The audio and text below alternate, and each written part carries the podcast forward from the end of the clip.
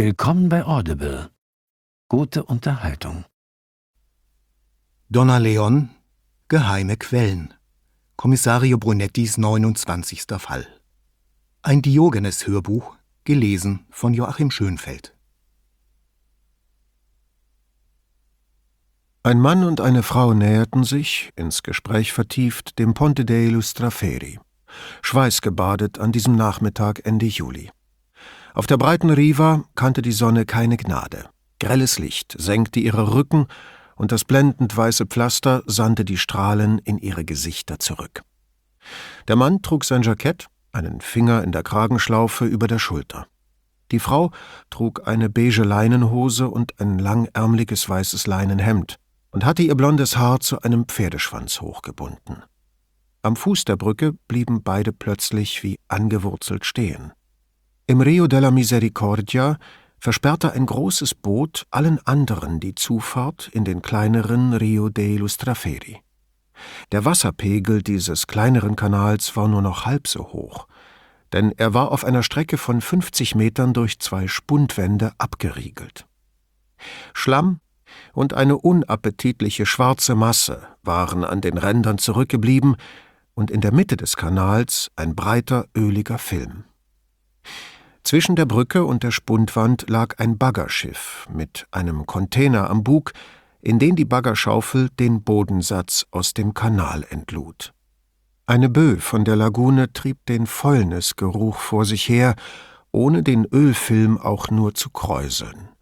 Ein jaulender Dieselmotor saugte das Wasser durch einen dicken, über die Spundwand hängenden Schlauch und spie es auf der anderen Seite wieder aus. Odio, sagte Kommissario Claudia Grifoni. Ich habe noch nie dabei zugesehen. Guido Brunetti, ihr Freund und Kollege, den rechten Fuß auf der ersten Brückenstufe, in Entdeckerpose wie Hernán Cortés am Pazifik, rief entzückt, bei mir ist es auch Jahre her. Ich habe mir noch nie überlegt, wie man das macht, rief Grifoni voller Neugier und ging die Stufen hinauf, um besser zu sehen. Wo haben die nur das Geld dafür her? murmelte Brunetti, während er ihr folgte. Gerade heute hatte im Gazzettino ein langer Artikel über all die Infrastrukturprojekte gestanden, die aus Geldmangel beschnitten oder ganz gestrichen worden waren. Das Nachsehen hatten einmal mehr die Alten, die Jungen, friedliche Bürger, Studenten, Lehrer, ja selbst die Feuerwehr. Wo um alles in der Welt nahm der Bürgermeister Deus ex machina die nötigen Mittel für die Reinigung der Kanäle her? Er wirft uns ein paar Krumen hin, bemerkte Grifoni. Brunetti betrachtete den Schlick. Jahrzehnte alten Schlamm und Abraum, der da ans Licht befördert wurde. Die schwarze Schmiere begann dicht unterhalb der Hochwasserlinie. Dunkel, modrig, übelriechend, glitschig und glatt erinnerte sie an eine Fäkalienmulde. In Brunetti stieg nackter Ekel auf. Wie passend, dass ausgerechnet er uns das vorsetzt, sagte er. Doch trotz des Gestanks rührten sie sich nicht vom Fleck. Brunetti fühlte sich in seine Kindheit zurückversetzt, als die Kanäle noch von Hand und wesentlich häufiger gereinigt wurden. Er erinnerte sich an die Holzstege, auf denen Arbeiter mit Schaufeln und Eimern behende wie Katzen herumkletterten. Da donnerte es so laut, dass sie sich die Ohren zuhielten. Der Bagger hatte sein schwarzes Riesenmaul für eine Verschnaufpause aufs Deck des Bootes fallen lassen. In der Führerkabine war ein Mann in dunkelblauem Overall zu erkennen, der, eine Zigarette im Mundwinkel, mit beiden Händen die Knöpfe und Hebel der Maschine bediente. Wie sehr hatte Brunetti sich früher gewünscht, selbst einmal eine solche Arbeit zu haben. Fast wie ein Spiel, aber mit so viel Macht. Grifoni wirkte nicht minder gebannt, auch wenn die Stadt wohl kaum eine Frau als Kranführer einstellen würde und schon gar nicht eine Neapolitanerin. In stillem Einvernehmen liefen sie ganz über die Brücke hinüber und beobachteten von der anderen Seite aus, wie die zusammengebissenen Zähne vom Deck aufschwebten und der Bagger schließlich über dem Kanal sein grässliches Maul aufriss und die Zähne im Wasser versenkte. Der Mann betätigte einen Hebel, Der mächtige Stahlarm schwenkte ein kleines Stück nach rechts, ruckelte und kam dann aus der schmutzigen Brühe ans Licht. Die Plastik-, Gummi- und Eisenreste zwischen seinen Lefzen erinnerten Brunetti an einen riesigen Rottweiler über einer Schüssel Spaghetti. Wasser troff in den Kanal, dann schwenkte das Maul zum Bug des Boots, wo bereits ein ganzer Berg schlammigen Unrats lag. Die Zahnreihen klappten auf, und der Schrott klirrte und schepperte auf den Haufen. Mit ein paar Handbewegungen befreite der Arbeiter die Zahnlücken von den letzten Resten, und schon schwenkte das Maul zurück und tauchte aufs neue ins Wasser. Erst jetzt bemerkten sie einen zweiten Arbeiter, der mit einer Schaufel auf der Riva stand. Sobald der Bagger abschwenkte, ging dieser über ein Brett an Bord und schippte die Abfälle auf einen Haufen. Verrottende Plastiktüten voller Flaschen, ein kaputtes Radio, einen Fahrradreifen und andere, zur Unkenntlichkeit vergammelte Gegenstände. Immer noch konnten sie sich von dem Anblick nicht lösen und blieben in stillem Einverständnis stehen. Plötzlich sprang der Baggerführer auf, stieg die Sprossen hinunter an Deck und spähte über den Bootsrand. Er schirmte die Augen ab und starrte angestrengt in die dunkle Brühe. Dann stellte er den Motor leiser, winkte den anderen zu sich und zeigte auf die Stelle im Wasser. Was sie sagten, war nicht zu hören, doch die Heftigkeit der Gesten sprach eine deutliche Sprache. Brunetti fiel auf, wie steif die zwei Männer sich auf einmal bewegten. Während der Baggerführer in die Kabine zurückkehrte, wirkte er widerwillig, ganz so, als wollte er lieber nicht weitermachen. Bitte nicht, flehte Brunetti innerlich. Laut aussprechen wollte er seinen Gedanken nicht, aus Furcht, sich vor Grifoni lächerlich zu machen, falls der Bagger ihn eines Besseren belehren sollte. Er blickte auf seine Hände, die sich um das Eisengeländer der Brücke spannten, die weiß hervortretenden Knöchel. Grifonis Hände sahen genauso aus. Aus dem Augenwinkel bemerkte er ihr angespanntes Profil, die starre Kinnpartie. In diesem Moment ließ der Baggerführer seine Hebel los, sprang aufs Deck hinunter und spähte erneut über den Bootsrand.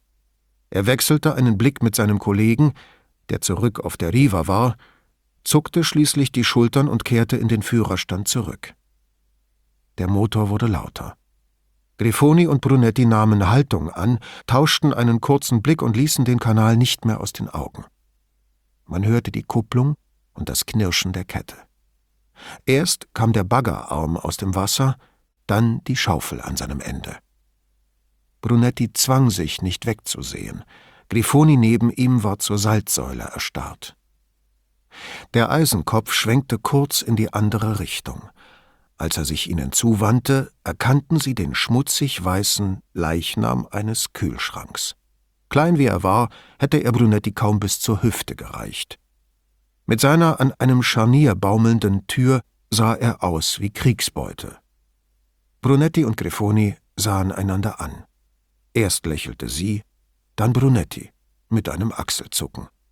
Ohne ein Wort wandten die beiden sich ab und ließen die Brücke hinter sich.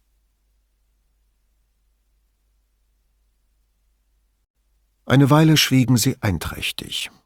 Dann fragte Grifoni, was dachtest du, was da zum Vorschein käme?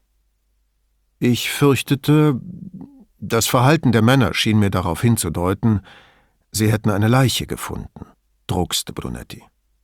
Passiert das oft? fragte Grifoni, die unvermutet stehen geblieben war. Nein, zum Glück. Brunetti versuchte ein Lächeln hinzubekommen. Nicht oft. Seine Kollegin hob nachdenklich das Kinn. Diese Frauenleiche auf dem Lido, Wann war das? Vor sechs, sieben Jahren? Brunetti erinnerte sich. Der Fund hatte die ganze Stadt schockiert. Wo kamen die Mörder her? Bangladesch? fragte Grifoni. Indien. Aber das war vor deiner Zeit. Sie nickte. Ich kenne den Fall nur aus der Zeitung. Il Martino ist geradezu ausgeflippt. Ja, alle Blätter waren voll davon. Die haben sich darauf gestürzt wie die Geier. Brunetti war die Sache noch gegenwärtig, obwohl er zu der Zeit in Ljubljana gewesen war, um die Auslieferung eines Italieners zu erwirken, der seinen Arbeitgeber ermordet hatte und nach Slowenien geflohen war. Bei Brunettis Rückkehr saßen die Mörder der Frau bereits hinter Schloss und Riegel. Sie wurde in einem Kanal auf dem Lido gefunden, nicht wahr? fragte Grifoni. Und dann war da noch etwas mit einem Koffer. Brunetti erinnerte sich an die grausigen Einzelheiten. Getötet wurde die Frau in Mailand. Die Leiche wurde in einem Koffer hierher gebracht und auf dem Lido ins Wasser geworfen. Es ging um Geld, oder? Wann denn nicht? Den Rest habe ich vergessen, sagte Grifoni. Irgendwas mit einem Taxi. Brunetti blieb stehen und zupfte an seinem Hemd, das ihm am Körper klebte. Die Hitze hatte sich im Lauf der Woche noch gesteigert, ebenso die Luftfeuchtigkeit, auch wenn an Regen nicht zu denken war. Die Boote waren überfüllt, kein Lüftchen wehte, alle Nerven lagen blank. Brunetti schnaubte, ob entrüstet oder fassungslos, wusste er selbst nicht. Soweit ich mich erinnere, verpassten die Mörder den letzten Zug nach Mailand. Also nahmen sie am Piazzale Roma ein Taxi und zahlten an die 500 Euro für die Fahrt. Dem Taxifahrer fiel der leere Koffer auf, und als er die Nachricht in der Zeitung sah, erinnerte er sich, wie nervös die zwei gewesen waren, und alarmierte die Questura. Brunetti rieb sich die Hände. Und schon hatten wir sie. Wie es weiterging, war nicht mehr zu lesen, sagte Grifoni. Weißt du etwas darüber? Nein. Da der Mord in Mailand verübt wurde, muss es dort auch zum Prozess gekommen sein. Brunetti sah auf die Uhr. Es war kurz vor drei. Zeit für ihre Verabredung im Ospedale Fate Bene Fratelli. Eine Patientin im dortigen Hospiz hatte um ein Gespräch mit der Polizei gebeten. Sie kannten ihren Namen und ihr Alter. Benedetta Toso, 38, Venezianerin, wohnhaft in Santa Croce. Mehr wussten sie nicht. Doch da der Anruf aus dem Hospiz gekommen war, wollten sie den Besuch lieber nicht auf die lange Bank schieben. Der Kommissario war tags zuvor von Cecilia Donato kontaktiert worden. Signora Tosos behandelnder Ärztin, die vor Jahren mit Brunettis Bruder Sergio, einem Röntgentechniker am Ospedale Civile, zusammengearbeitet hatte. In ihrer Funktion als Chefärztin am Hospiz des Ospedale Fate Bene Fratelli hatte sie Brunetti zu sprechen verlangt. Der Mann in der Telefonzentrale bat sie zu warten, er müsse erst schauen, ob Kommissario Brunetti im Hause sei. Doch als sie hinzufügte, sie sei mit Brunettis Bruder Sergio befreundet, wurde ihr Anruf sofort durchgestellt. Ohne näher auf die Umstände einzugehen, vermeldete die Ärztin, Signora Toso sei ihre Patientin und habe statt eines Priesters die Polizei sprechen wollen. Am liebsten eine Polizistin. Also wurde Grifoni entsandt. Brunetti begleitete sie in der Hoffnung, Dottoressa Donatos Bekanntschaft mit seinem Bruder könne ihnen zu weiteren Auskünften verhelfen. Grifoni würde die Regie übernehmen. Wenn sie mit der Patientin sprach, sollte Brunetti so tun, als sei sie seine Vorgesetzte. Um fünf vor drei betraten die beiden das Gebäude und gingen geradewegs zum Aufzug. Brunetti hatte schon mehr als einen Freund besucht, der in diesem Hospiz aus dem Leben geschieden war genau wie Freunde im Ospedale Civile. Sollte er selbst in die Lage kommen, würde er sich für das Fate Bene Fratelli entscheiden. In der zweiten Etage steuerte Brunetti unverzüglich die Stationstheke an. Seine Besuche in Kliniken hatten sich stets als Geduldsproben erwiesen. Warten, bis man in die Station vorgelassen wurde, einen freien Stuhl in dem jeweiligen Zimmer ergattern, in dem gewöhnlich zwei, nicht selten sogar vier Patienten lagen, das Rattern der Rollwagen, wenn Mahlzeiten angeliefert und verteilt wurden. In diesem Flur hingegen herrschte Stille. Hinter dem Empfang saß ein junger Mann mit einem langen blonden Zopf. Er trug Jeans und ein weißes T-Shirt unter einem weißen Laborkittel und begrüßte sie mit einem Lächeln. Auf seinem Namensschildchen stand einfach nur Domingo. Sind Sie die Polizisten? Fragte er in nicht ganz akzentfreiem Italienisch, und es klang, als freue er sich über ihr Kommen. Grifoni, vorgeblich die Ranghöhere, nickte bestätigend. Ja, Kommissario Claudia Grifoni und, mit einem Fingerzeig auf Brunetti, mein Kollege Guido Brunetti. Angenehm. Der junge Mann lächelte. Dottoressa Donato hat mich gebeten, Sie zu ihr zu bringen, sobald Sie da sind. Er kam in weißen Converse-Sneakers hinter der Theke zum Vorschein und gab ihnen die Hand. Ich bin froh, dass Sie gekommen sind. Signora Toso möchte Sie dringend sprechen. Und bevor sie nachhaken konnten, lief er ihnen auch schon den Flur hinunter voraus. Brunetti fiel auf, dass die Wände mit Schwarz-Weiß-Fotos von Stränden dekoriert waren. Schnurgerade oder hügelig, windstill oder aufgepeitscht, Felsen oder nur Sand. Gemeinsam war allen das gänzliche Fehlen von Menschen oder auch nur menschlichen Spuren. Keine Getränkedosen, Plastikabfälle, Liegestühle, Boote. Nur Wasser und Weite.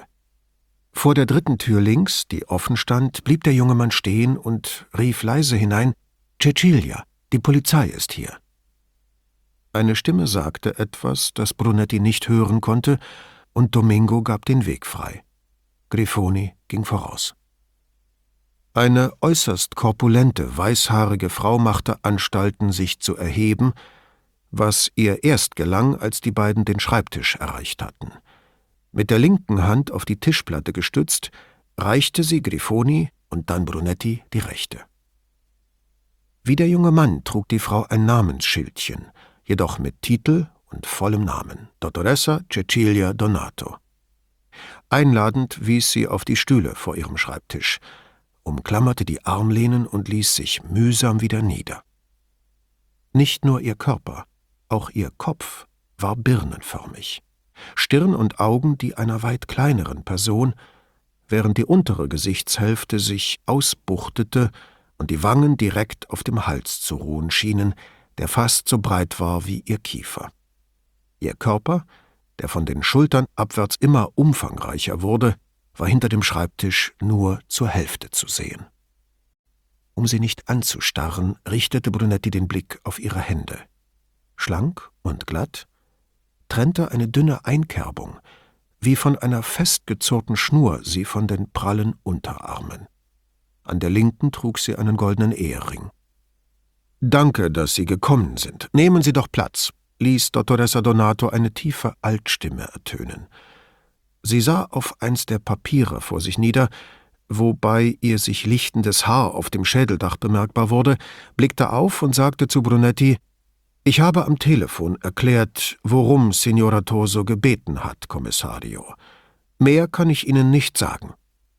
Brunetti nickte. Und nach kurzem Überlegen Heißt das, Sie wissen mehr, Dottoressa? Sie ließ sich mit der Antwort Zeit. Schlechte Lügnerin, dachte Brunetti. Ich denke, erklärte sie schließlich, es spielt keine Rolle, was oder wie viel ich über Signora Toso weiß. Sie ist meine Patientin, also ist alles, was sie mir erzählt hat, vertraulich. Als Brunetti nichts erwiderte, fügte sie hinzu Das ist Ihnen sicherlich klar, Kommissario. Selbstverständlich, Dottoressa. Mich interessiert nur, ob eine zweite Person Bescheid weiß. Warum? Falls weitere Aussagen notwendig werden sollten, antwortete Brunetti. Und warum sollte dem so sein? Brunetti breitete die Hände aus. Weil sie hier ist. Die Ärztin sah hilfesuchend zu Grifoni. Als diese nur den Kopf schüttelte, wandte sie sich wieder Brunetti zu.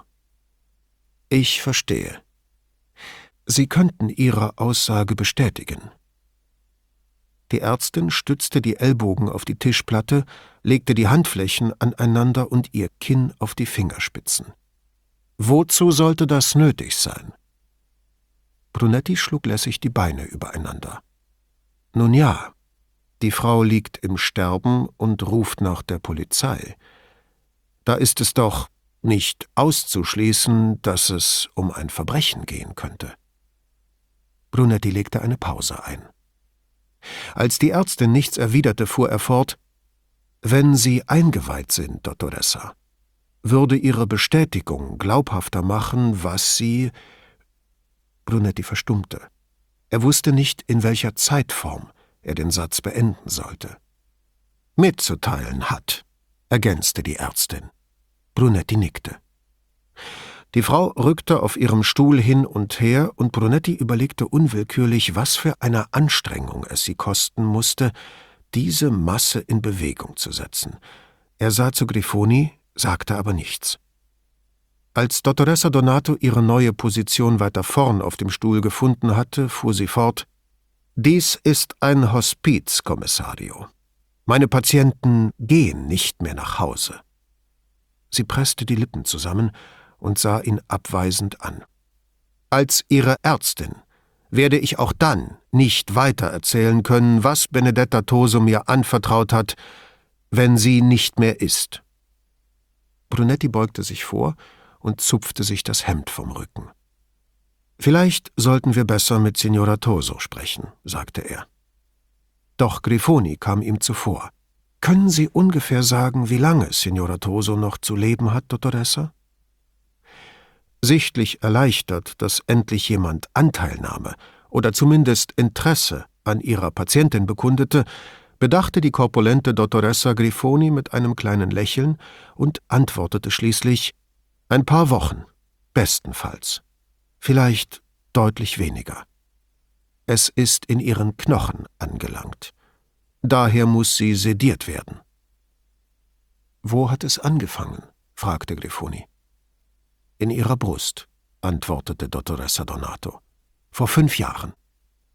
Grifoni ließ ein Stöhnen vernehmen. Ach, die Ärmste. Die Miene der Ärztin entspannte sich. Sie war eine Zeit lang im onkologischen Zentrum in Aviano. Dort begann vor ein paar Jahren ihre Behandlung und man hielt sie für geheilt. Sie bekam Bestrahlung und Chemo und war längere Zeit ohne Symptome. Bis Anfang dieses Jahres. Da fand man unter ihrem linken Arm eine Geschwulst. Brunetti hatte sich in einen Stein verwandelt. Die Frauen fuhren fort in ihrem Zwiegespräch.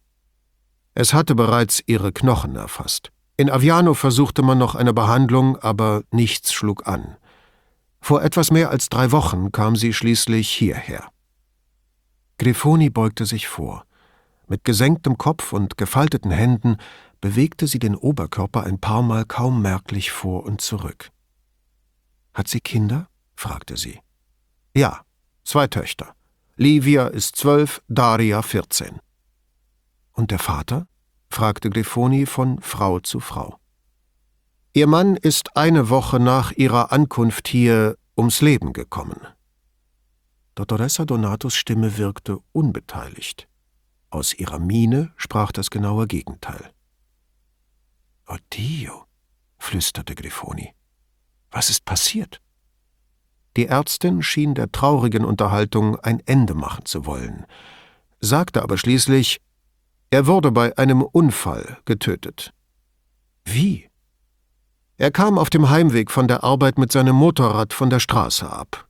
Die Polizei sagt, entweder hat er die Kontrolle verloren oder ein Pirata della Strada hat ihn gestreift. Und? schaltete sich Brunetti ein. Wurde der Fahrer gefunden? Sie sah ihn verständnislos an.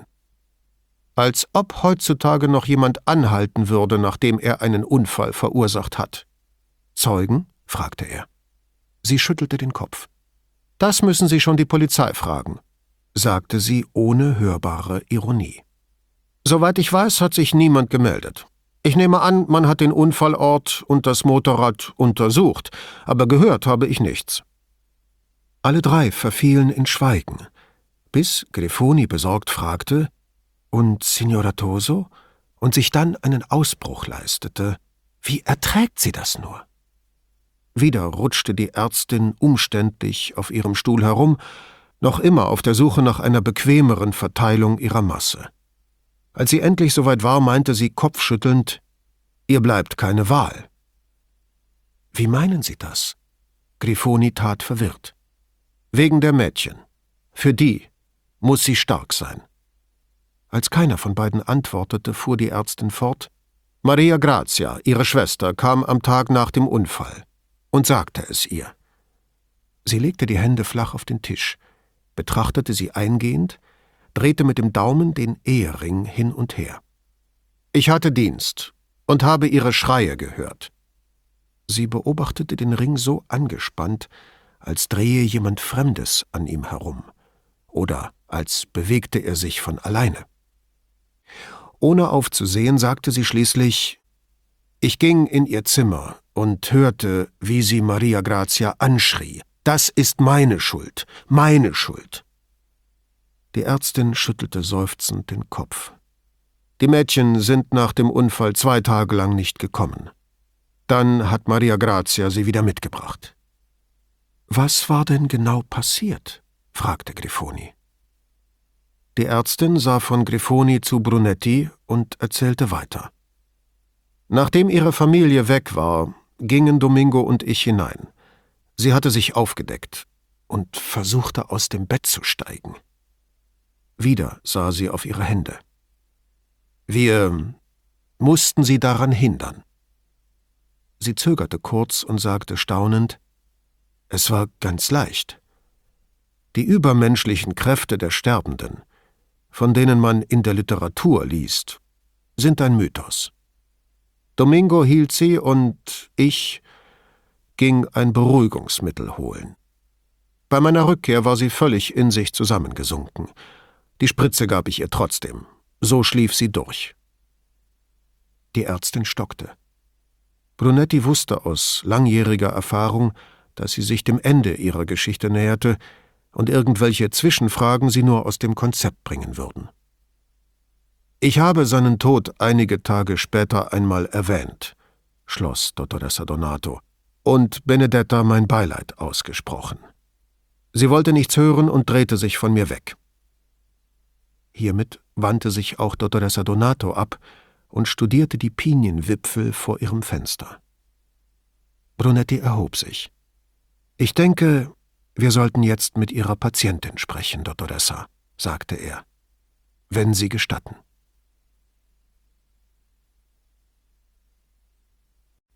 Auch Grifoni erhob sich.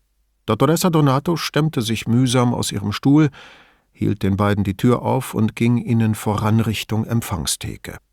Die beiden folgten schweigend und ohne einen Blick zu wechseln der trägen Masse durch den Flur. Der Empfang war verwaist. Auf dem Tresen weder Papiere noch irgendwelche Instrumente.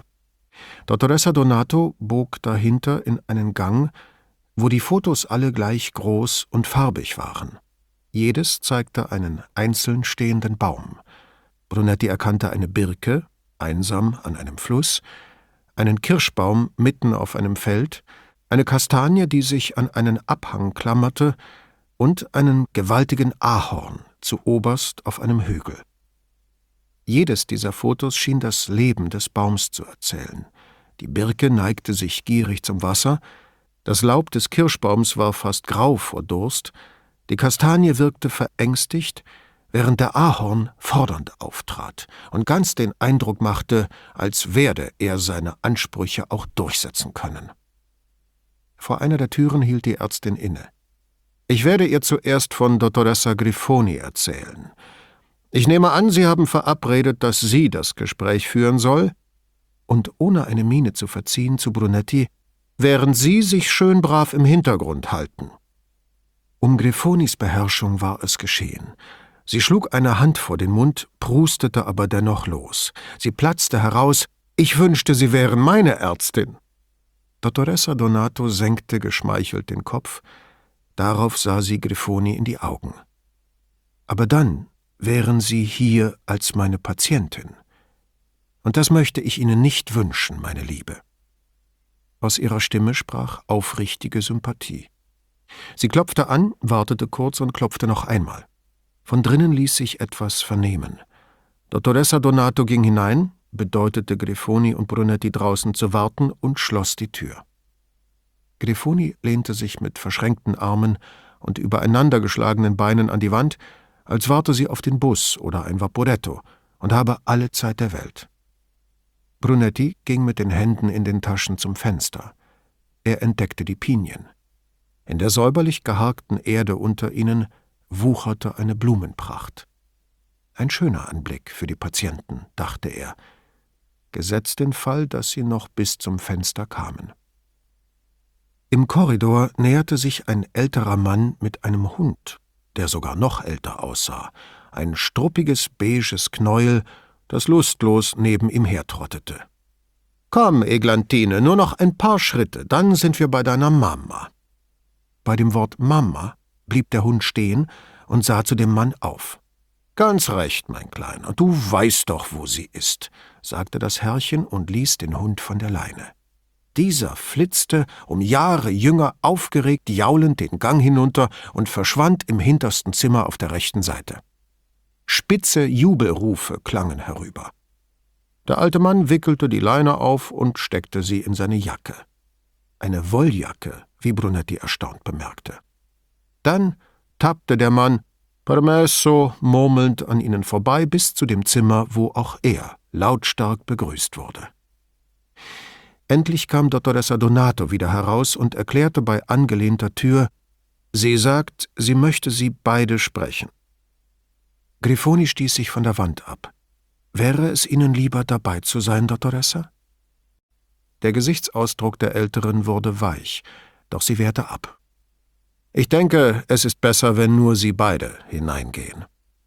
Und auf Grifonis fragenden Blick hin, Sie braucht immer eine Weile, um zu verstehen, was man ihr sagt. Je weniger Aufregung, desto besser für Benedetta. Und für sie. Sie bemerkte den Blick, den Brunetti und Grifoni tauschten, und erklärte leise, Sie ist noch ganz klar im Kopf, keine Sorge. Das kommt nur von dem Schmerzmittel. Es ist für sie, als würde ständig ein Fernseher auf voller Lautstärke laufen. Sie muss sich sehr konzentrieren, um etwas zu verstehen. Als keiner von ihnen etwas darüber sagte, fügte sie noch leiser hinzu Es ist schlimm, wenn es in den Knochen sitzt. Damit zog sie die Tür auf. Grifoni und Brunetti betraten schweigend den Raum. Rechter Hand stand mit dem Kopfende zur Wand ein einzelnes Bett. Auch wenn eine handgestrickte rote Decke darüber lag, war es doch unverkennbar ein Krankenhausbett. Metallgitter an beiden Seiten, wenn auch heruntergeklappt, und am Kopfende der Anschluss für eine Sauerstoffmaske. An einem Ständer hingen zwei Plastikbeutel, aus denen Flüssigkeiten, eine klare und eine orangefarbene, in Plastikschläuche tropften, die unter der Bettdecke verschwanden. Der Kopf der Kranken war mit grauen Haarstoppeln bedeckt, die ihre eingefallenen Schläfen noch mehr hervortreten ließen. Wie auf die Kissen geworfen, die ihn hätten stützen sollen, war ihr Oberkörper nach rechts gesunken. Sie nickte den beiden zu, jedoch ohne zu lächeln. Grifoni näherte sich dem Bett und blieb neben dem Besucherstuhl stehen. Wieder nickte die Frau, und die Kommissarin setzte sich. Brunetti wählte den zweiten roten Plastikstuhl am Fenster, doch die Lehne verbrannte ihm den Rücken. Er richtete sich auf, möglichst weit weg von dem aufgeheizten Plastik. Alle schwiegen, bis Grifoni schließlich erklärte, Signora Toso, wir sind hier, weil Dottoressa Donato uns gerufen hat. Sie sagt, Sie möchten mit jemandem von der Polizei sprechen. Die Frau sah zu Grifoni, dann zu Brunetti und wieder zu Grifoni. Sie nickte stumm. Sie hätte ebenso gut dreißig wie fünfzig sein können. Ihr Gesicht war nur noch Haut und Knochen und dennoch ahnte man zwischen den Ruinen noch Spuren ihrer früheren Schönheit. Dunkelbraune Augen blickten aus tiefen Höhlen. Mit den grauen Ringen darum erinnerten sie Brunetti an die Augen der Lemuren, die er vor Jahren in einer Fernsehdokumentation gesehen hatte. Von ihrer Nase, wenngleich immer noch gerade und ebenmäßig, war ein scharfer Zinken geblieben, schorfig und trocken. Nur ihr Mund hatte seine alte Schönheit bewahrt volle rote Lippen, wenn auch verkrampft vor Schmerzen, die Brunetti sich lieber nicht vorstellen wollte. Grifoni schwieg und Brunetti rührte sich nicht. Er bemerkte zwei Unebenheiten unter der roten Decke, ein wenig unterhalb der Stelle, wo ihre Taille sein musste. Um ihr nicht ins Gesicht zu starren, während er darauf wartete, dass die Frauen miteinander zu reden anfingen, sah er sich diese Erhebungen genauer an. Konnten dort irgendwelche medizinischen Gerätschaften verborgen sein? Womöglich Apparate zum Ableiten von Körperflüssigkeiten, was für ein schreckliches Wort, oder zum Einspritzen von Medikamenten? Groß wie Äpfel waren sie, jedoch flacher und beide voller Knubbel, auf der einen mehrere in einer Reihe, auf der anderen größere und nicht so viele. Er hielt den Blick darauf gesenkt, so wie sich das Schweigen über den Raum gesenkt hatte. Aber was war das? Hatte sich da nicht etwas bewegt? Nun an der anderen Erhebung. Es schlug kleine Wellen und beruhigte sich wieder. Plötzlich aber krochen die Knubbel aufeinander zu, und während sie über den Körper der Frau zu krabbeln begannen, entfuhr Brunetti ein Stöhnen. Erst als sich die eine in die andere schob, erkannte Brunetti, dass es ihre Hände waren. Er schloss die Augen. Als er sie wieder öffnete, lag eine davon auf der Bettdecke. Signora? Griffonis Stimme beruhigte ihn. Signora. Sie? Flüsterte die Frau im Bett und nickte kaum merklich. Wir sind hier, um zu hören, was Sie uns sagen möchten. Signora Toso hatte die Augen geschlossen. Ihre Brust hob sich einmal, zweimal, dann schlug sie die Augen auf. Das Geld, sagte sie. Was ist mit dem Geld? Fragte Grifoni wie nebenbei, als seien sie alte Freundinnen, die beim Kaffee über ihre Kinder plauderten. Er hat ja gesagt, stöhnte sie und versuchte zu erklären. Er hat es genommen. Wann war das, Benedetta? fragte Grifoni. Signora Toso schüttelte ganz leicht den Kopf. Ich. Sie holte zweimal tief Luft. Weiß nicht mehr. Verstehe. Grifoni beugte sich vor. Es muss schwer sein, sich zu erinnern. Signora Toso öffnete die Augen und sah ihr ins Gesicht. Ihre Lippen bewegten sich. Brunetti hätte nicht sagen können, ob sie zu lächeln oder zu sprechen versuchte. Schließlich brachte sie ein Wort heraus. Geburtstag. Verstehe, sagte Grifoni freundlich und fragte wie aus purer Höflichkeit Ihrer? Wieder nickte die andere, aber noch kraftloser. Ihre Hand verkrampfte sich. Wofür war es denn gedacht, Benedetta? fragte Grifoni. Klinik. Dem Wort folgte ein rasselndes Luftholen, das Brunetti die Zähne zusammenbeißen ließ. Grifoni blickte sich um. Meinen Sie diese Klinik hier? Nein, davor. Bevor Sie hierher gekommen sind? Signora Tosos Hand entspannte sich. Sie. Das ist gut, dass er das Geld dafür aufgetrieben hat, sagte Grifoni und tätschelte bekräftigend Signora Tosos Hand. Signora Toso starrte sie an. Ihr angestrengter Atem ging schneller, quälend anzuhören, und beruhigte sich dann langsam wieder. Ihre zweite Hand kam unter der Bettdecke hervor und suchte Griffonis. Hat er Ihnen erzählt, woher es stammte? fragte Grifoni mit echtem Interesse und unverhohlener Bewunderung. Arbeit, was hat er denn gearbeitet? fragte Grifoni. Brunetti spürte, irgendwie war Grifoni zur ältesten, besten Freundin dieser Frau geworden. Sie fragte so unbefangen wie jemand, mit dem man ein Leben lang Geheimnisse ausgetauscht hat, dem man Versprechen gemacht und sie gehalten hat. Wieder das kaum merkliche Kopfschütteln.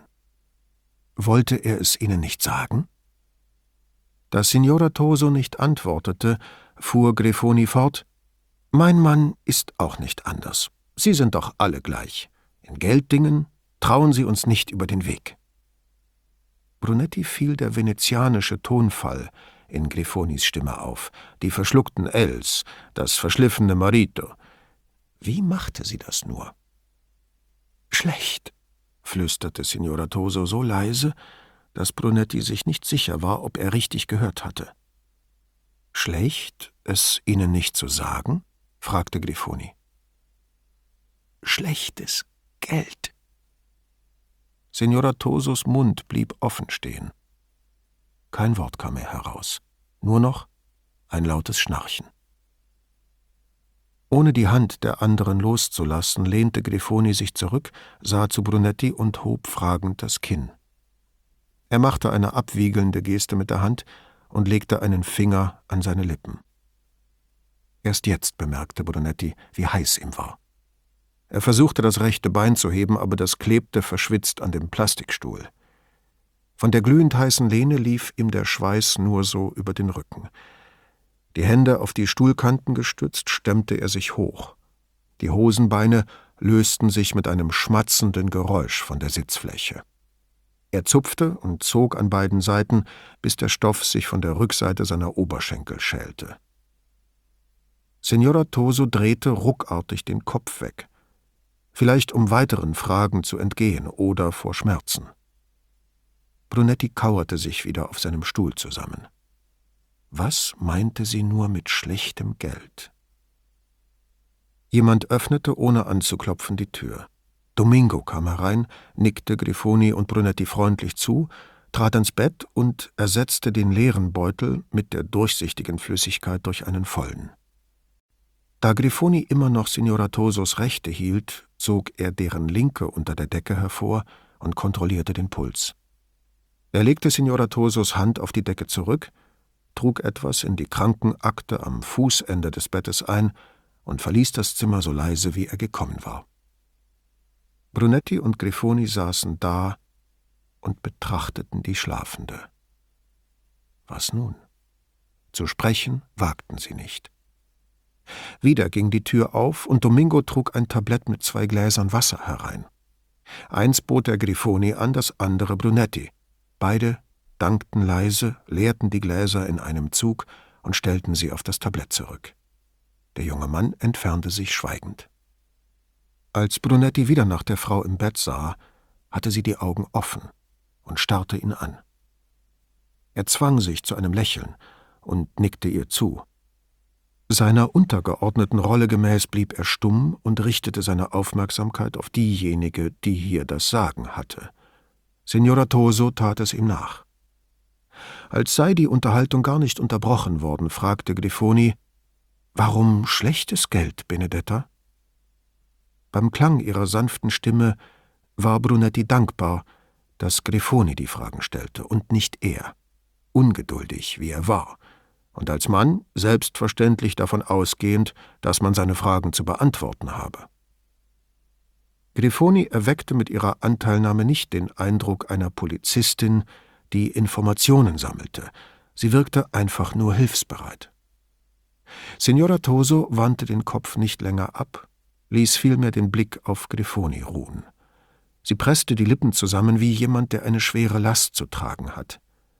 Von der Anstrengung fielen ihr die Augen zu, doch als sie sie wieder öffnete, wirkte ihr Blick klarer und konzentrierter. Es war schlechtes Geld. Ich will das nicht, habe ich gesagt. Auf einmal sprach sie mit heller Stimme und so deutlich wie nie zuvor. Brunetti entging nicht, welche Mühe sie das kostete. Er hoffte, Grifoni werde der Versuchung widerstehen, mit Fragen in sie zu dringen. Aber da sagte Grifoni schon, der arme Mann. Aber ihm blieb nichts anderes übrig, nicht wahr? Signora Toso sah sie nur an, und Grifoni bohrte weiter, Sie hätten es für ihn doch auch getan, und setzte noch einen drauf, oder für Ihre Mädchen. Aber. Grifoni unterbrach sie energisch. Wenn es Ihnen mehr Zeit mit den Mädchen verschafft hat, gibt es kein Aber, Benedetta. Brunetti ließ seine Kollegin nicht aus den Augen, die sich über die todkranke Frau beugte, deren Hand sie hielt, während sie mit der anderen Hand ihren Stuhl umklammerte. Grifonis Frisur war durcheinander geraten. Signora Toso griff nach einer Strähne und rieb sie zwischen Daumen und Zeigefinger. Sie brachte gerade noch ein Lächeln zustande, bevor die Hand wieder niedersank. Signora Toso sah zu Grifoni, dann zu Brunetti, dann wieder zu Grifoni. Die haben ihn umgebracht, sagte sie mit vollkommen normaler Stimme, als mache sie eine Bemerkung über das Wetter. Die? Ihn? fragte Grifoni offenkundig verwirrt. Vittorio, begann Signora Toso. Doch da fielen ihr plötzlich die Augen zu, ihr Kopf rollte zur Seite und ihr ganzer Körper rutschte von den stützenden Kissen herab auf Grifoni zu, während sie stöhnend die Arme an die Brust presste. Brunetti eilte herbei. Schnell klappte er das Gitter hoch, beugte sich vor und wollte die Frau festhalten, damit sie sich nicht an dem Eisen stieß. Doch Grifoni war noch schneller gewesen und hielt Signora Toso bereits an den Schultern. Sie nahm ein Kissen und stopfte es als Puffer dazwischen. Die Frau rührte sich nicht. Ich hole jemanden, sagte Grifoni. Brunetti blieb bei Signora Toso, auch wenn er nicht wusste, wie er ihr hätte helfen können. Er wandte den Blick ab, dann sah er wieder hin. Abgemagert, runzlig, ausgezehrt von der Krankheit, der sie bald erliegen würde, sah sie viel älter aus als er. Dabei war sie noch keine vierzig. Wie gern hätte er sie getröstet, ihren Schmerz gelindert über das, was sie zurücklassen musste. Am liebsten hätte er ihr versprochen, er werde sich um das Wohl ihrer Kinder kümmern, Vittorios Mörder würden gefunden, und bald werde sie Frieden finden. Aber wie konnte er das alles mit Sicherheit sagen? Er wusste nur, in kurzer Zeit war sie tot, und bis dahin würde sie noch mehr zu leiden haben. Stöhnend schlug Signora Toso die Augen auf. Brunetti sah ihr ins Gesicht und versuchte zu lächeln, wollte etwas sagen. Ihr Blick irrte umher und schon fielen ihr die Augen zu. Sie war wieder weggetreten, unruhig und immer wieder leise stöhnend. Ich werde tun, was ich kann, sagte Brunetti, auch wenn er nicht wusste, ob sie ihn hörte. Er hatte sein Versprechen gegeben. Und das musste reichen.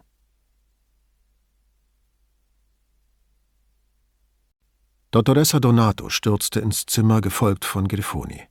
Die Ärztin fasste Signora Tosos Hand und sprach beruhigend auf sie ein, wie bei einem Kind. Bald ließ das Stöhnen nach und die Patientin atmete regelmäßiger. Dottoressa Donatos Rechte glitt zu Signora Tosos Puls. Schließlich legte sie die schlaffe Hand mit einem Nicken sachte auf die Decke zurück. Dann zu Brunetti, gereizt: Was ist passiert? Grifoni, die hinter Brunetti stand, nahm das Heft in die Hand. Wir haben gefragt, warum sie uns sprechen wollte. Sie sagte, jemand habe schlechtes Geld bekommen, um für eine Klinik zu zahlen, und die hätten Vittorio umgebracht. Grifoni ließ Brunetti Zeit, etwas hinzuzufügen. Als nichts kam, ergänzte sie noch, das Sprechen bereitete ihr große Mühe. Die Ärztin sah zwischen den beiden hin und her. Und weiter? Da Grifoni schwieg, erklärte Brunetti, nichts weiter. Wir haben nicht erfahren, welche Klinik oder wie viel Geld oder warum schlechtes Geld und wer Vittorio ist oder war. Das war ihr Mann, Vittorio Fadalto, erklärte Dottoressa Donato knapp. Er ist, wie gesagt, vor kurzem gestorben. Sie ist aus einer Klinik auf dem Festland zu uns gekommen. Von Geld weiß ich nichts. Wie lange war sie dort? fragte Brunetti. Woher soll ich das wissen? gab Dottoressa Donato zurück, schwächte dies jedoch sogleich ab. Das müsste in ihrer Akte stehen. Einsicht in die Akte bot sie nicht an.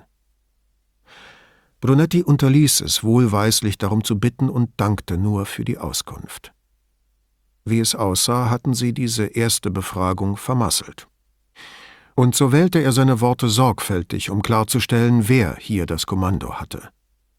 Erlauben Sie uns, noch einmal mit ihr zu sprechen? Dottoressa Donato sah zu Brunetti, dann zu Grifoni und ließ sich mit der Antwort viel Zeit. Kommt drauf an, wie es ihr geht. Die Aufregung war nicht gut für sie. Angesichts der einsichtigen Mienen fügte sie hinzu Ich habe Ihre Nummer. Ich rufe Sie an. Brunetti nickte nur. Grifoni gab der Ärztin die Hand, dankte für ihre Unterstützung und öffnete die Tür. Nachdem auch Brunetti sich von der Ärztin verabschiedet hatte, gingen sie aus dem Zimmer und hinaus ins Freie. Auf der Riva fiel die Sonne über sie her. Brunetti hielt gegen das grelle Licht die Hand vor die Stirn. Grifoni hatte ihre Sonnenbrille dabei, duckte sich aber dennoch in den Eingang des Gebäudes. Du bist doch der Einheimische hier, sagte sie. Welches Vaporetto können wir nehmen? Und bevor Brunetti etwas einwenden konnte, zu Fuß ist unmöglich, überlebe ich nicht. Und das von einer Neapolitanerin, schlug Brunetti einen munteren Tonfall an. Grifoni aber ließ sich nicht aus der Reserve locken und sprach mit feierlichem Ernst In Neapel gibt es hohe Häuser. Die Straßen sind schmal, dunkel und feucht, die Häuser hoch und haben Durchgänge zu Innenhöfen, in denen Brunnen plätschern. Ein anklagender Zeigefinger löste sich aus dem Schatten und wies auf das Wasser hinter ihm. In Neapel gibt es keine breiten Kanäle, die das Licht reflektieren, und keine weißen Häuser, geschweige denn mit sauberen Fassaden. Dort herrschen Dunkelheit und Dämmer. Die Sonne scheint am Strand, und der ist schön weit weg vom Zentrum, und das reicht uns vollkommen. Mit Frauen, die das letzte Wort behalten mussten, kannte Brunetti sich aus. Er lebte seit Jahrzehnten mit einer zusammen. Brav nahm er sein Handy aus der Tasche und wählte Foas Nummer. Der Bootsführer meldete sich nach dem zweiten Klingeln. Sie, Kommissario? Es handelt sich um einen Notfall vor. Ja, Signore? fragte der Bootsführer besorgt. Dottoressa Grifoni weigert sich, zu Fuß in die Questura zurückzugehen. Schon wieder beruhigt meinte der Bootsführer: Kluge Frau. Wo sind Sie? Bei den Vaterbene Fratelli. Hm, murmelte vor, und Brunetti hörte ihn förmlich Strecke und Fahrzeit berechnen. Zwanzig Minuten. Es gibt eine Bar in der Nähe. Ich hole Sie dort ab. Brunetti steckte das Handy wieder ein und berichtete Grifoni. Er ist verheiratet, oder? fragte sie. Was? Vor. Er ist verheiratet. Ja, zwei Kinder. Schade, meinte die Kommissarin noch und machte sich auf den Weg. Warum? Weil ich meine restlichen Jahre hier gern mit einem Mann verbringen würde, der ein Boot hat und mich jederzeit abholt, wenn ich ihn rufe. Ich war es, der angerufen hat. Heißt das, du willst ihn mir wegschnappen? Die Hitze war ihr wirklich nicht gut bekommen. Ich bin schon verheiratet. Hat sie ein Boot? Nein, aber ihr Vater. Und einen Fahrer? Bootsführer korrigierte Brunetti automatisch. Mein Schwiegervater hat jemanden, der sich um alles kümmert. Um alles? Kaputte Fenster, undichte Leitungen, Aqua Alter, Elektrik, Schlösser, das Dach und das Boot. Ist er verheiratet? Ja, mit der Köchin. Und er ist über 60. Die Tür der Bar stand offen. Brunetti folgte Grifoni über die Schwelle. Lautes Rasseln begrüßte ihn, als schüttle der Barmann vor Freude über die Kundschaft ein Tambourin. Doch der Mann, groß, breit und kahl, las hinter dem Tresen die Zeitung und rührte sich nicht. Der Lärm kam aus dem Hintergrund, wo drei Spielautomaten im schummrigen Licht lustig blinkten und der linke gerade einen Sturzbach gewonnener Münzen ausspie. Ein untersetzter Mann stand davor und schaufelte die Münzen in ein Plastikeimerchen, wie Kinder es zum Bau von Sandburgen benutzen. Er gab dem Automaten einen freundschaftlichen Klaps. Wer sagt, hier gibt's nichts zu gewinnen? frohlockte er. Er machte zwei Schritte zur Seite und steckte eine Münze in den äußersten Automaten, dann eine in den mittleren, drückte dessen Startknopf, dann den des ersten. Lichter blinkten, es surrte und dudelte, dann legte sich plötzlich Stille über den Raum. Ohne von seiner Zeitung aufzublicken, sagte der Barmann Schlag nicht so fest, Toni. Das tut den Kisten nicht gut und deiner Hand auch nicht. Meiner Hand geht es bestens, protestierte Toni und fütterte diesmal alle drei Automaten gleichzeitig. Der Barmann legte achselzuckend die Zeitung zusammen und fragte Sie, Signori? Einen Kaffee, bitte, sagte Brunetti. Grifoni bat um ein Wasser. Der Barmann schob ihnen die Zeitung hin, falls sie lesen wollten. Brunetti ignorierte das Angebot. Die Hitze im Verein mit dem Gazzettino wäre zu viel für seine Gesundheit. Das vertraute Geräusch der Kaffeemaschine, klick, klick, klack, Schnaub, Zisch, beruhigte ihn ebenso wie die Vorfreude auf das Getränk, von dem ihm erst so richtig heiß werden würde. Zwei leisere Klicks und die Tasse stand vor ihm. Ein Glas Wasser, randvoll und beschlagen vor Grifoni. Brunetti nahm seine letzten Kräfte zusammen und dankte dem Barmann, der sich am anderen Ende der Theke zu schaffen machte. Brunetti drehte sich zu Grifoni um. Was meinst du? Hoffentlich, dachte er, war sie mittlerweile wieder bei Sinnen. Er tat Zucker in die Tasse und schwenkte sie, ohne den Löffel zu benutzen. Ein Schluck, heiß und bittersüß, und schon ging es besser. Als erstes müssen wir mehr darüber herausfinden, wie ihr Mann gestorben ist. Grifoni leerte ihr Glas zur Hälfte. Dann folgen wir dem Geld und ermitteln, wie für die andere Klinik bezahlt wurde. Und weiter? Der Kaffee hatte ihn aufgeputscht, gleich wäre auch er wieder der Alte. Sie leerte das Glas, stellte es auf den Tresen zurück und gab dem Barmann lächelnd ein Zeichen, ihr nachzuschenken. Bei der Hitze kann man gar nicht genug trinken, meinte dieser. Sein Veneziano klang nach Burano. Man schwitzt sowieso alles sofort wieder aus. Er nahm ein Glas aus dem Regal hinter sich und füllte es für Brunetti. Trinken Sie, sagte er in einer Mischung aus Vorschlag und Befehl. Brunetti gehorchte. Sie haben jemanden im Faterbene Fratelli besucht? fragte der Barmann in gemessenem Ton. Brunetti nickte und dankte für das Wasser. Der andere wechselte abrupt das Thema. Ich konnte Teroni nie ausstehen, sagte er das abschätzige Wort für Süditaliener so unbekümmert benutzend, als sei es sein täglich Brot. Er stellte Brunettis Tasse in die schon fast volle Spüle. Aber dann habe ich dort einmal Urlaub gemacht.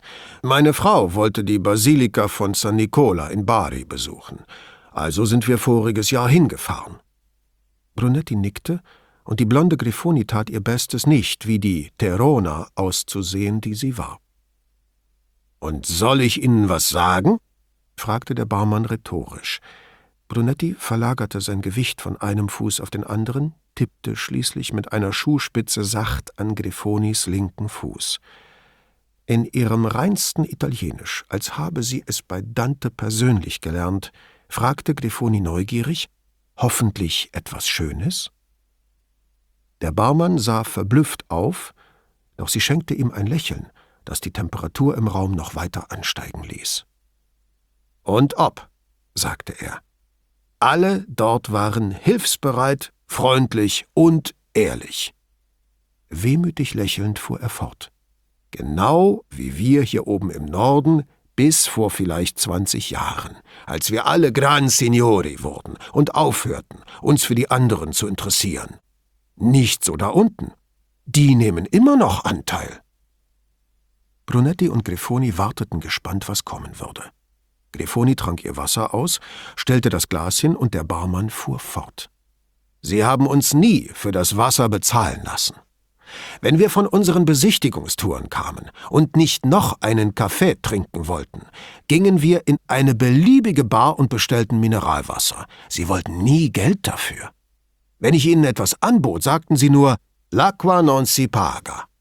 Er hob die Hände, eine Geste, die Staunen oder Bewunderung ausdrücken mochte.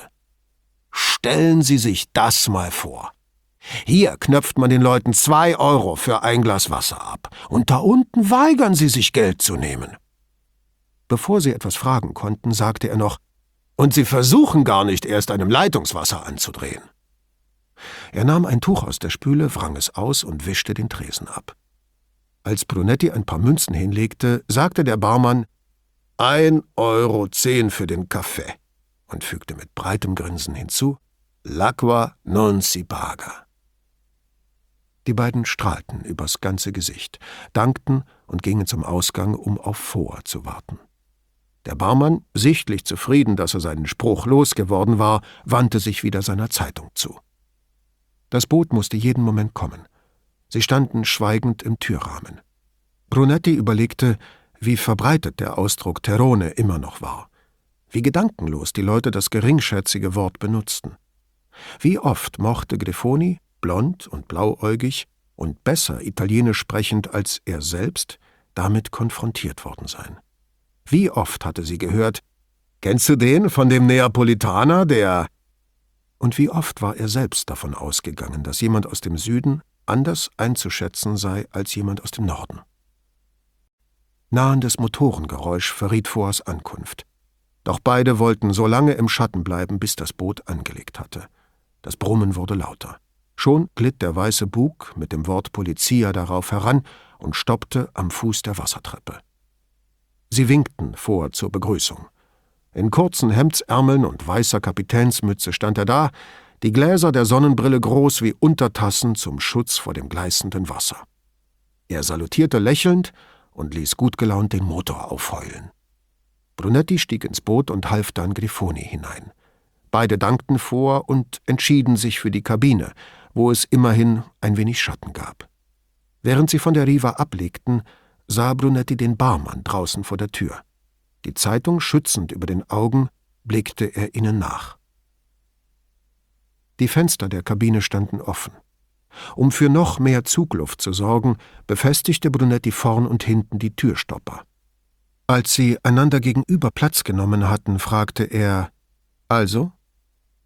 Grifoni übertönte den Motor. Wir haben Geld, das jemand als schlecht bezeichnet hat und einen Todesfall, der möglicherweise kein Unfall war. Mir ist nie wohl, wenn diese zwei Wörter Tod und Geld im selben Satz vorkommen. Sie ließ sich auf dem Lederpolster Richtung Fenster sinken und nahm die Haare hoch, aber auch das half offenbar nicht, denn sie rutschte wieder zurück.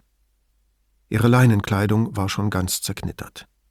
Sie war in einer anderen Klinik, die bezahlt werden musste, und wechselte dann in das Hospiz. Vermutlich, weil die Behandlung am ersten Ort nicht anschlug, begann Grifoni, oder weil ihr das Geld ausging, meinte Brunetti. Grifoni nickte nachdenklich.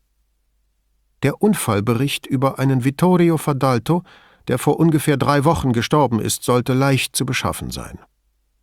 Damit nicht vorschnell ein Mordverdacht im Raum stand, wandte Brunetti ein, es geht um einen Unfallbericht, sonst nichts. Im Veneto hat es seit Monaten keinen Mord mehr gegeben. In Neapel würden wir bei solch einer Meldung einen Feiertag ausrufen, erwiderte Grifoni. Sie ließ den Kopf in die aufgestützten Hände sinken, und Brunetti fragte sich, ob es an der Erinnerung an Neapel oder an der Hitze lag. Schließlich sagte sie erschöpft Die Hitze fühlt sich hier ganz anders an. Die letzten Sommer waren nicht so schlimm wie dieser, stimmte Brunetti zu. Fahr doch mal in die Berge. Immer noch mit gesenktem Kopf antwortete sie Ich fahre nach Hause. Neapel? Ja. Wann? Auf der Stelle, wenn Vor mich hinbringt, sagte sie und richtete sich lächelnd auf. Also, wie gehen wir vor? Als erstes besorgen wir uns den Unfallbericht. Grifoni schaute aus dem Fenster. Meinst du, die Ärztin lässt uns noch mal zu ihr? Brunetti überlegte. Nur wenn sie glaubt, es könnte ihrer Patientin helfen, mit uns zu reden, sagte er schließlich. Heute hatte es nicht den Anschein, sagte Grifoni. Brunetti überraschte sich selbst mit der Bemerkung, vielleicht haben Sterbende andere Bedürfnisse. Grifoni nickte und streckte beide Arme aus dem Fenster.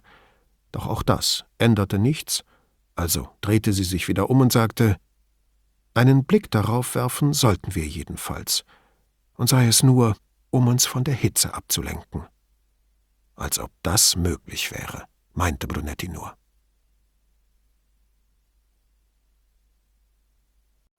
Nach etwa fünf Minuten fiel Brunetti plötzlich auf, dass der Motor lauter brummte als gewöhnlich. Er spähte aus dem Fenster. Vor, der wusste, wie gern Grifoni die Palazzi hatte, fuhr in der Regel wenigstens einen Teil der Strecke entlang dem Canal Grande. War das linker Hand nicht die Friedhofsinsel? Brunetti ging zu Foa an Deck und fragte, was los sei. Sie fuhren gerade an einem Vaporetto der Linie 5-2 vorbei, das an der Haltestelle Madonna dell'Orto anlegte. Foa beschleunigte, sowie sie das Boot hinter sich gelassen hatten. Haben wir es eilig? fragte Brunetti. Nein, Signore. Aber das ist der direkte Rückweg. Brunetti wies zum Friedhof hinüber. Ich weiß, Signore, sagte Vor. Ich wäre gerne Kommissario Grifoni zuliebe durch den Canal Grande gefahren, aber das geht nicht. Und auf Brunettis fragenden Blick hin, von der Rialto-Brücke sind zwei Touristen ins Wasser gesprungen. Ein Freund hat mich vorhin angerufen. Der Verkehr wurde vollkommen eingestellt. Hat man sie nicht gefunden? Doch, schon, Signore. Aber sie wollen sich nicht rausholen lassen, schwimmen den Helfern davon. Oh Dio, murmelte Brunetti. Das hat uns gerade noch gefehlt. Was für Idioten. Heute Vormittag war es auch nicht besser, Signore, sagte Foa resigniert. Wie jeden Dienstag wollte ich Signorina Elettra zum Blumenmarkt fahren. Noch nie sind mir so viele Boote begegnet. Bei diesen Touristenmassen werden Unmengen Waren angeliefert und alles Mögliche abtransportiert. Am Vormittag so ein Chaos. Wir haben bis zum Rialto fast eine halbe Stunde gebraucht.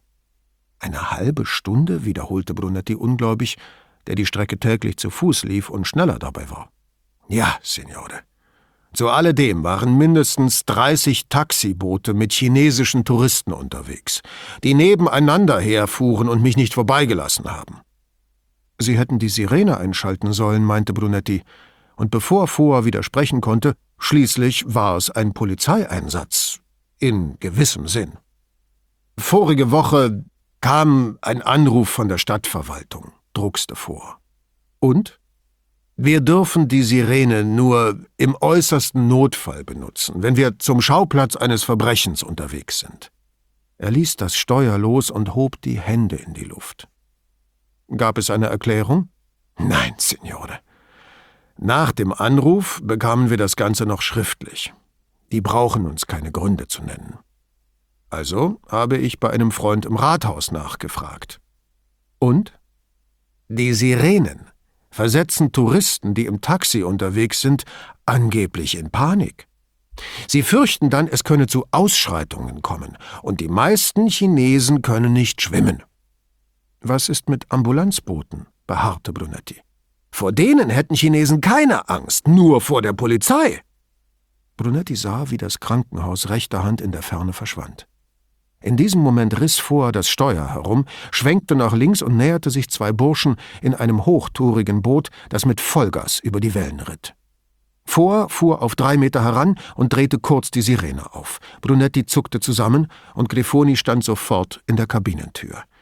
Der Fahrer des Boots drehte sich nach innen um, der Bug krachte aufs Wasser, das Boot verlangsamte. Vor nahm das Megafon aus der Halterung hinter der Ruderpinne und während die Motoren leise im Leerlauf tuckerten, rief er in vulgärstem Veneziano zu den beiden hinüber Ich habe eure Nummer, ragazzi. Noch einmal, und ihr seid den Führerschein los. Noch zweimal, und das Boot ist weg.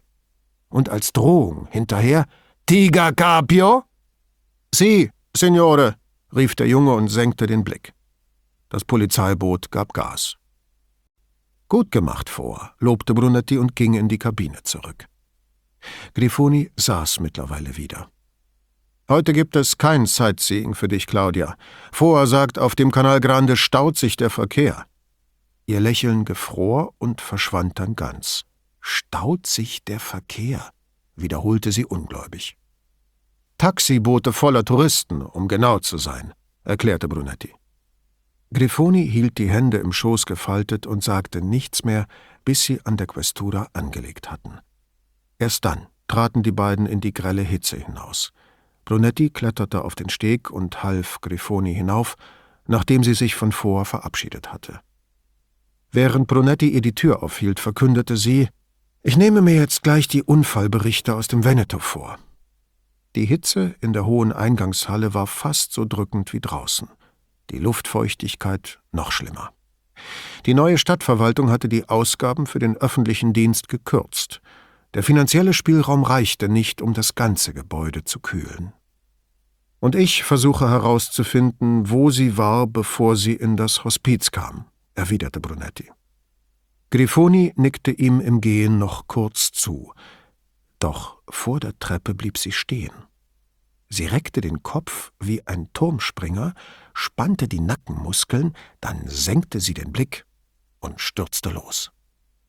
Brunetti nahm nicht erst Anlauf, sondern ging geradewegs zum Büro seines Vorgesetzten, Vicequestore Giuseppe Pata. Ermattet klopfte er bei Pattas Sekretärin an und wartete nicht auf ihr herein. Es schlug ihm eine solche Kälte entgegen, dass er schon glaubte, er habe Visionen. Bitte schließen Sie die Tür, Kommissario, hörte er die vertraute Stimme von Pattas Sekretärin Elettra Zorzi, der Eminence Grise der Questura. Selbstverständlich, Signorina, entschuldigte Brunetti sich. Er schloss sorgfältig die Tür, bevor er näher kam. Das ist zurzeit so ziemlich die Hauptsorge des Vicequestore, erklärte Signorina Elettra lächelnd. Niemand reinzulassen? die kühle Luft nicht rauszulassen. Ihr faltenfreies Leinenjackett ließ darauf schließen, dass man den Wünschen des Vicequestore Folge geleistet hatte. Vor wollte sie und Kommissario Grifoni von den Fate Bene Fratelli abholen, meinte sie. Ich hoffe, es war nichts Unerfreuliches? Brunetti stellte eine Gegenfrage. Warum nennen Sie sie Kommissario Grifoni? Reine Etikette, Kommissario, im Dienst spreche ich alle mit ihrem Titel an. Ist dies einer ministeriellen Anweisung zu verdanken? Zu viel der Umstände, Kommissario, wehrte Signorina Elettra bescheiden ab. Schon meine Großmutter, Gott hab sie selig, brachte mir bei, Höflichkeit sei das oberste Gebot. Sind Sie und Kommissario Grifoni denn nicht Freundinnen? Oh doch, das sind wir, Signore, meinte Signorina Elettra leichthin und dann schaltete sie so mühelos in einen anderen Gang, dass Fora sie bewundert hätte. Womit kann ich dienen? Der Ehemann der Frau, die wir im Hospiz besucht haben, ist, so wurde uns mitgeteilt, vor kurzem bei einem Motorradunfall ums Leben gekommen. Vittorio Fadalto, sagte Brunetti. Kommissario Grifoni will den Unfallbericht ausfindig machen. Die Geschichte muss irgendwo im Veneto passiert sein ein Kinderspiel. Signorina Elettra hatte dafür nur ein kurzes Nicken übrig. Ich will versuchen herauszubekommen, in welcher Klinik die Patientin vorher war, fuhr Brunetti fort. Und Sie könnten dann vielleicht in Erfahrung bringen, warum sie verlegt wurde.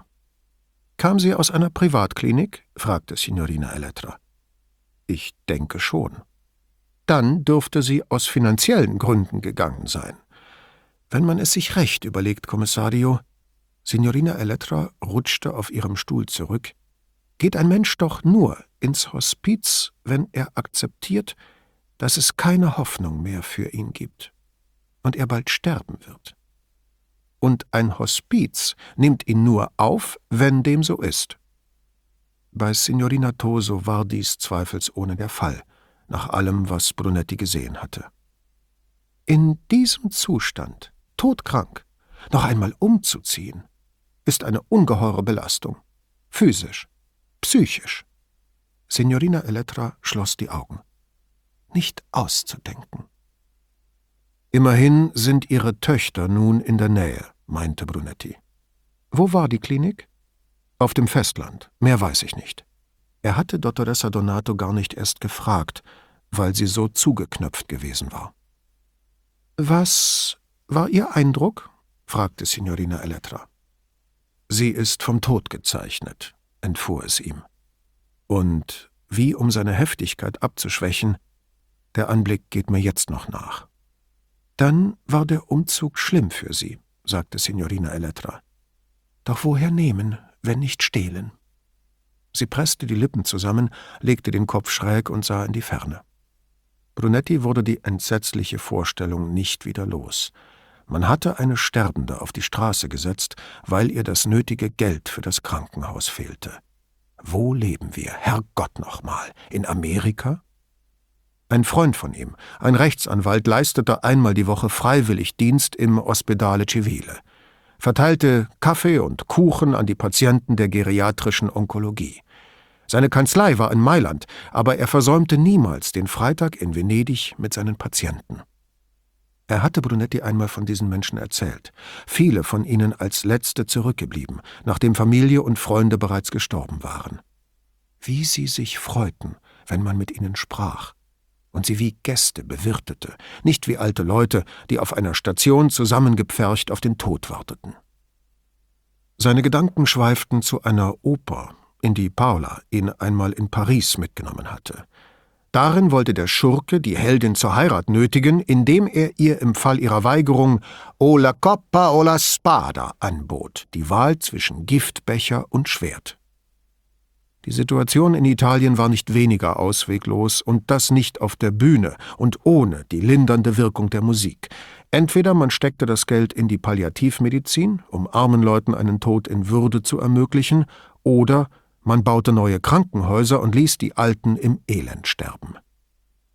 Brunetti schüttelte diese Gedanken ab. Ich frage gleich im Hospiz nach, welche Klinik das war. Wenn Sie es wissen, geben Sie mir Bescheid. Brunetti ließ sich zu der Frage hinreißen, könnten Sie notfalls herausfinden, wer Ihre Rechnungen bezahlt hat? Einen kurzen Moment malte sich Erstaunen in Signorina Elettras Miene. Doch dann glich sie einem Seeleoparden, der im Wasser über sich ein Pinguinbaby erspäht. Das möchte ich doch hoffen,